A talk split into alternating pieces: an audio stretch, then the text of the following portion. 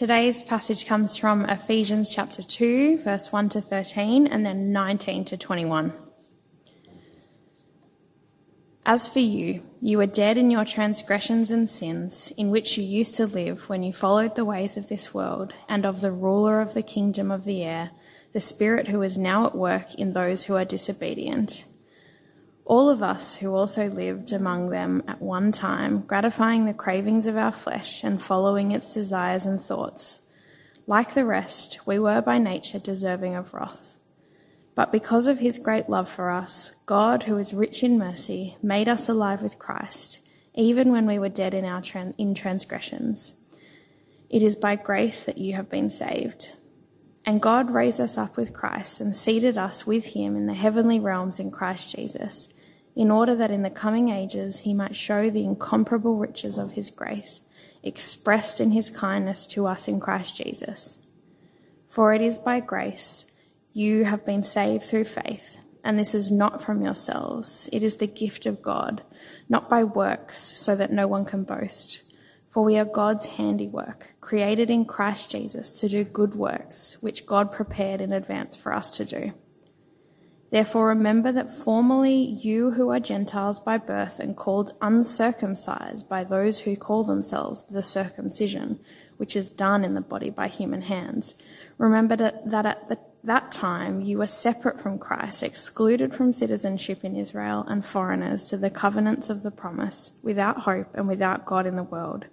But now in Christ Jesus, you who were once far away have been brought near by the blood of Christ and down to 19. Consequently, you are no longer foreigners and strangers, but fellow citizens with God's people and also members of his household, built on the foundation of the apostles and prophets, with Christ Jesus himself as the chief cornerstone. In him, the whole building is joined together and rises to become a holy temple in the Lord. And in him, you too are being built together to become a dwelling in which God lives by his Spirit. So, as Chris already mentioned, we come this morning to the section of the Creed that says, I believe in the Holy Catholic Church, the communion of saints. I can remember being a, a fairly confused by that when I was a little kid. I grew up in an Anglican church and a church where they would say the Apostles' Creed quite regularly. And I couldn't understand why we were saying we believed in the Catholic Church. I was pretty sure they were the guys down the road, that we weren't them, we were the Anglican church. Why don't we say we believe in the Anglican church? Uh, it was a few years later that I realised that uh, Catholic in this sense uh, doesn't mean the church down the road. Catholic means the universal church, God's worldwide church, God's people right across the whole planet. And communion of the saints, well, that's saying that God's people are united by their faith in Jesus. And it's an amazing thing, isn't it, that you can travel to another country and meet people who you know are your brothers and sisters, Christians in Zimbabwe or Christians in Thailand or Christians in Nepal. You know that they are brothers and sisters in Christ, that we do share a common union because of our trust in Jesus. But what comes to mind when you hear the word church? I mean, what's the image that you get straight away? What is it that you see when you hear the word church?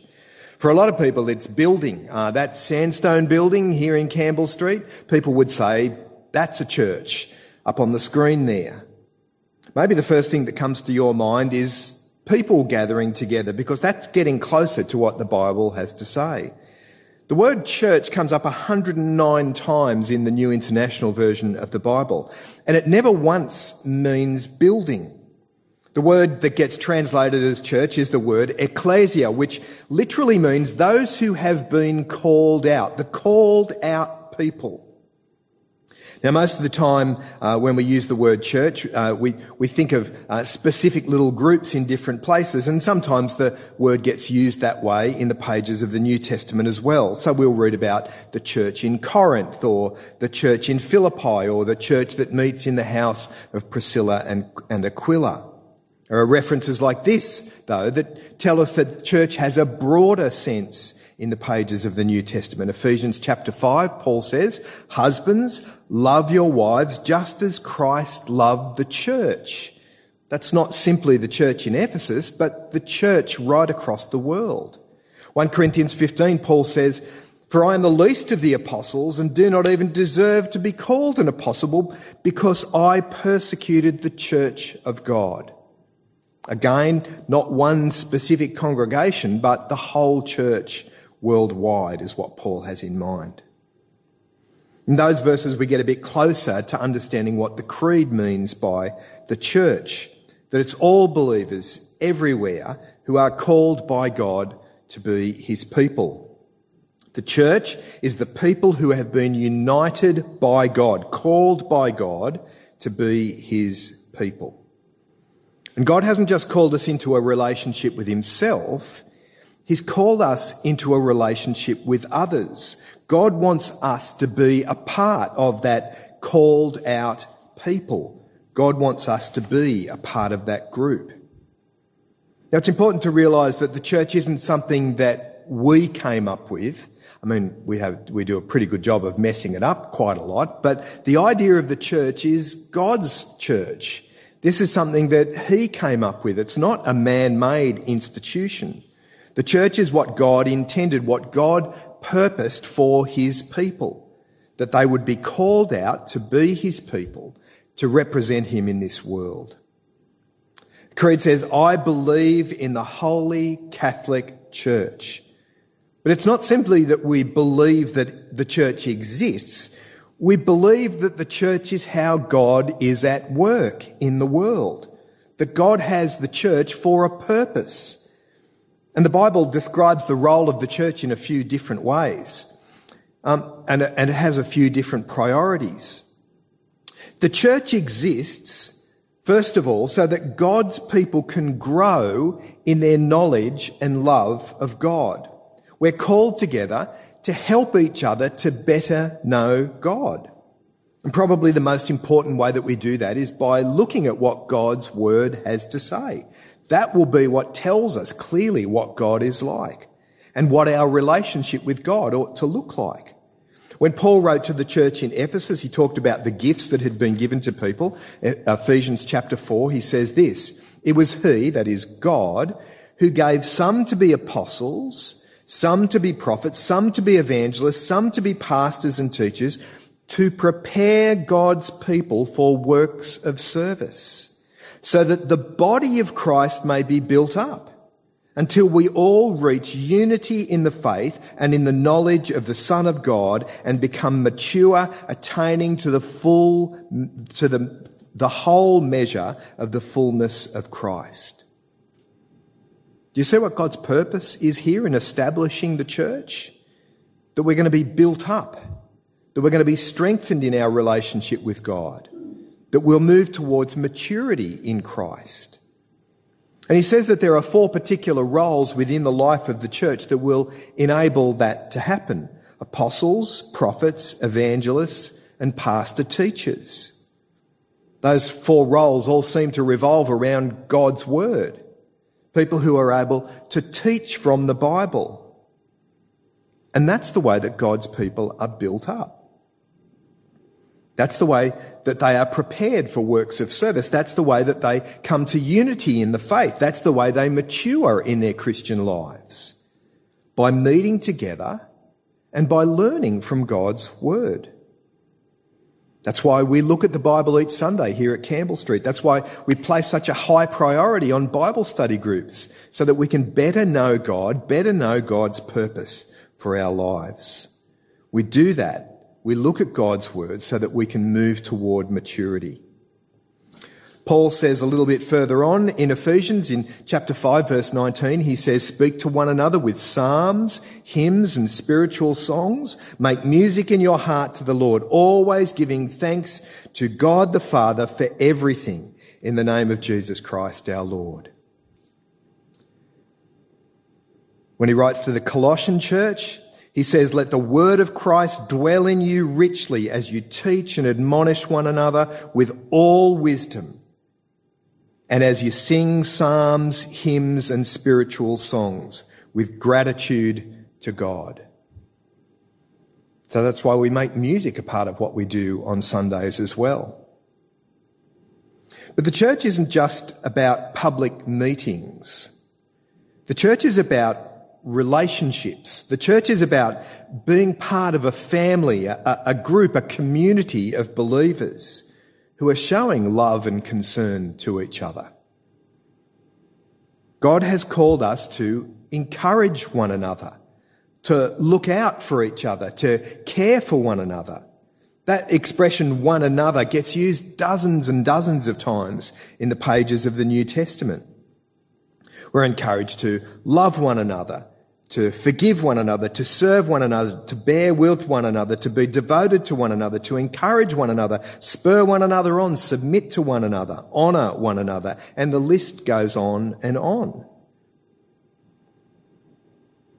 I'm sure that the same is probably true in your life. With most of the decisions that we tend to make, we, we first of all think about ourselves. How will this impact me?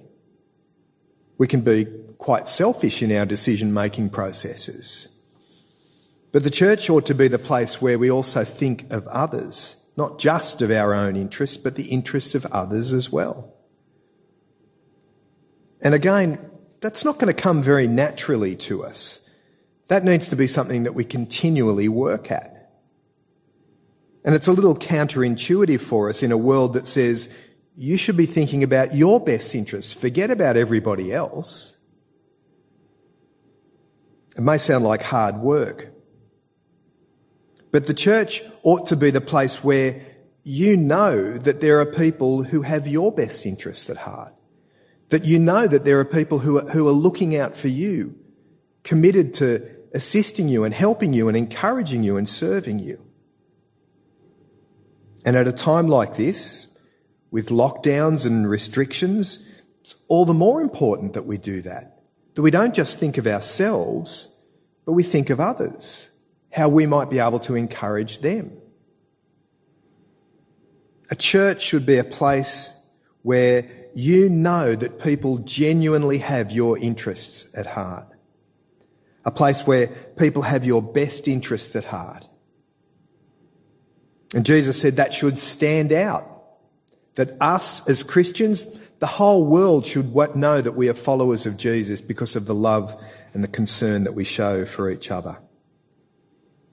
I said before that the church is God's called out people, and yes, we are called out together to love and to serve one another. But God also called us out to help others come to know Jesus. The way that God has chosen to make himself known in this world is through the preaching of the gospel, the message about Jesus being passed on to people who haven't heard it or haven't yet believed it. And the church is going to be the vehicle by which God does that in our world. I love the way that Peter describes it in his first letter. He says this in 1 Peter chapter 2. But you are a chosen people a royal priesthood, a holy nation, a people belonging to God, that you may declare the praises of him who called you out of darkness into his wonderful light. When we become God's people, we become part of that people, priesthood, nation that declares the praises of God for what he's done for us in his son Jesus. The prophet Isaiah, hundreds of years before Jesus even came, said that that would be what happens. Isaiah chapter 12, verse 4. In that day, you will say, give thanks to the Lord, call on his name, make known among the nations what he has done, and proclaim that he is exalted. I think it'd be safe to say that that's the main task of the church. That's our mission. That's our core business right there. Making known to the rest of this world what it is that God has done for them in Jesus. One of the important things that the Bible says about the church is that everybody has a part to play. The image that comes up a number of times in the Bible is the idea of a body. Just as your body's made up of many parts, so the church is made up of many different parts. Let me read to you from 1 Corinthians chapter 12, starting at verse 14. Now, the body is not made up of one part, but of many. If the foot should say, Because I am not a hand, I do not belong to the body, it would not for that reason cease to be a part of the body. And if the ear should say, Because I am not an eye, I do not belong to the body, it would not for that reason cease to be a part of the body. And then down to verse 18. But in fact, God has arranged the parts of the body, every one of them, just as He wanted them to be. If they were all one part, where would the body be? As it is, there are many parts, but one body. And that's what our church ought to look like. Many parts, but one body, united by our trust in Jesus, united by a mission to take this message of Jesus to the world. And by the Holy Spirit, gifts are given to each one of us to be able to serve within the life of the church. We won't all do the same things, but we're gifted by God to serve. Now, I'm not sure that you can come up with an exhaustive list of all of the gifts that God has given to his people. There's a, a few places in the New Testament where they get, mon- where they get mentioned. They come up in 1 Corinthians chapter 12 and Romans 12 and Ephesians chapter 4. Some of the gifts that God gives us are, are miraculous. Some of them are pretty ordinary, things like administration or being generous. But the most important thing to understand about these gifts is that they're not given for your benefit. They're given for the benefit of others. They're not given to make you feel important. They're given for the sake of others within the life of our church. God has given you gifts for the benefit of others. It says this in 1 Corinthians chapter 12. Now to each one, the manifestation of the Spirit is given for the common good. For the common good. And Paul says this in Romans chapter 12. Just as each of us has one body with many members and these members do not all have the same function, so in Christ, we who are many form one body and each member belongs to all the others. The Apostles' Creed includes those words, I believe in the Holy Catholic Church, because the church is important. As I said earlier, the church is not some man-made institution. The church is the means by which God is at work in this world. By being part of Campbell Street Church, we hope that you're strengthened and built up in your Christian life by the, by the activities of our church. By being part of Campbell Street Church, you have a chance to serve and to encourage others with the gifts and abilities that God has given to you. Your involvement in a church really ought to be a high priority. This man's name is Les Paul, and if you know anything about guitars, then you know who this man is. He's the designer of the Gibson Les Paul guitar, which has stood the test of time, been around for about 50 years or more, uh, and, and guitarists are still playing it today. But Les Paul was a passionate guitarist and uh, loved making guitars and playing guitars. But in 1948, when he was only 37 years of old, he was in 37 years old, he was in a car accident and his arm was very badly broken, his right arm. And he was told that he would never have the full use of that arm again. And he managed to convince the doctors to set his arm at a 90 degree angle where he would not be able to move it very much at all. But he set it at a 90 degree angle so that he could continue to play the guitar. I mean, think about that. Having your arm fixed at an angle of 90 degrees, that's going to make a whole lot of things in life very difficult. But Les Paul did it because playing guitar was his highest priority. He was willing to fit every other area of his life around playing guitar. Now, can I say it again? If the church is the means by which God is committed to working in our world, and if the church is how you will be strengthened and built up in your relationship with God, And if the church is where you can serve and encourage others with the gifts and the abilities that God has given you, and if the church is how God intends the message of the gospel to be shared with the world, then, like the Creed says, we should be able to proudly say, I believe in the Catholic Church and the communion of saints.